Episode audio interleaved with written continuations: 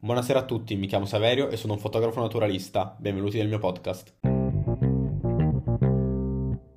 Oggi vedremo come gestire l'esposizione nelle varie situazioni di scatto. L'altra volta abbiamo chiarito i tre fattori che regolano l'esposizione, quindi per fare un ripasso veloce ISO, tempi e diaframma. Nel caso in cui ti fossi perso lo scorso episodio ti consiglio di ripescarlo e ascoltarlo prima di questo per capire meglio.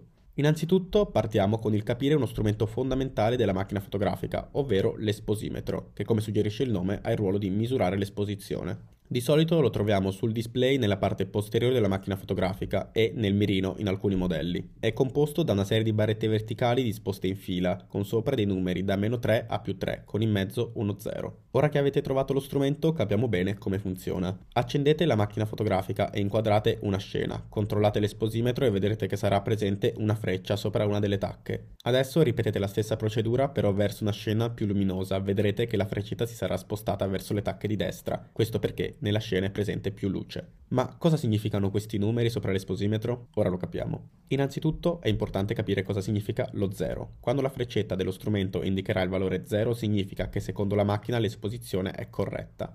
Invece la freccetta si troverà in tutte le tacche a sinistra se la macchina valuta la scena sottoesposta, ovvero con meno luce rispetto a un'esposizione corretta, e viceversa la freccetta sarà dopo lo 0 se la macchina valuterà la scena come sovraesposta, quindi con troppa luce. Vi dico valuterà perché sarà la macchina a fare la valutazione non tenendo conto di che scatto vogliate fare, se lo volete più illuminato o meno, quindi la valutazione dell'esposimetro non è un criterio sacro, ma piuttosto un punto di riferimento per orientarsi nell'esposizione. Ora andiamo a capire cosa significano i numeri sopra le tacche, come ad esempio più 2 o meno 1.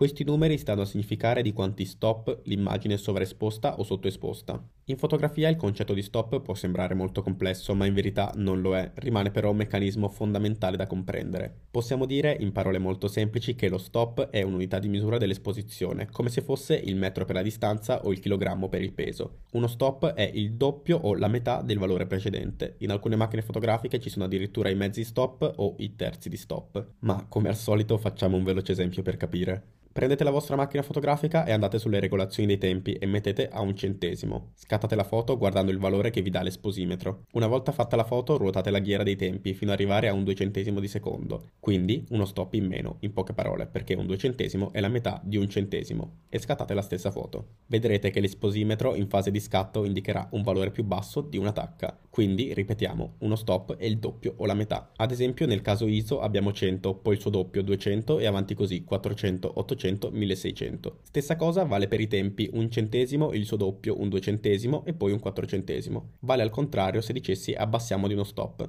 Come tutti gli strumenti automatici non sono sempre affidabili al 100% o semplicemente non sanno se vogliamo ottenere un effetto particolare o avere più o meno luce, quindi qualche volta vi troverete a scattare intenzionalmente sottoesposto o sovraesposto. Mi ricordo che nell'estate del 2022 durante il mio road trip in Spagna stavo scattando una foto sulla spiaggia a Santander a delle persone che stavano facendo una doccia in gruppo esattamente in controluce con il tramonto. In quel caso l'esposimetro mi diceva che la foto sarebbe venuta sottoesposta di due stop, ma era esattamente quello che volevo fare, creare delle ombre e contrasti molto netti. Quindi è importante conoscere l'esposimetro e la misura dello stop, però poi sarete voi a interpretare le vostre immagini. Troverete qualche scatto di ispirazione nelle mie storie di Instagram, saverio-visconte-ph. Come sempre vi ricordo che c'è una nuova puntata ogni martedì e ogni giovedì alle ore 19. Se siete interessati ai miei scatti, alle mie spedizioni fotografiche e altri tutorial vi invito a seguirmi sui miei canali social Instagram, YouTube e TikTok. Detto questo ci vediamo al prossimo episodio e come sempre buoni scatti!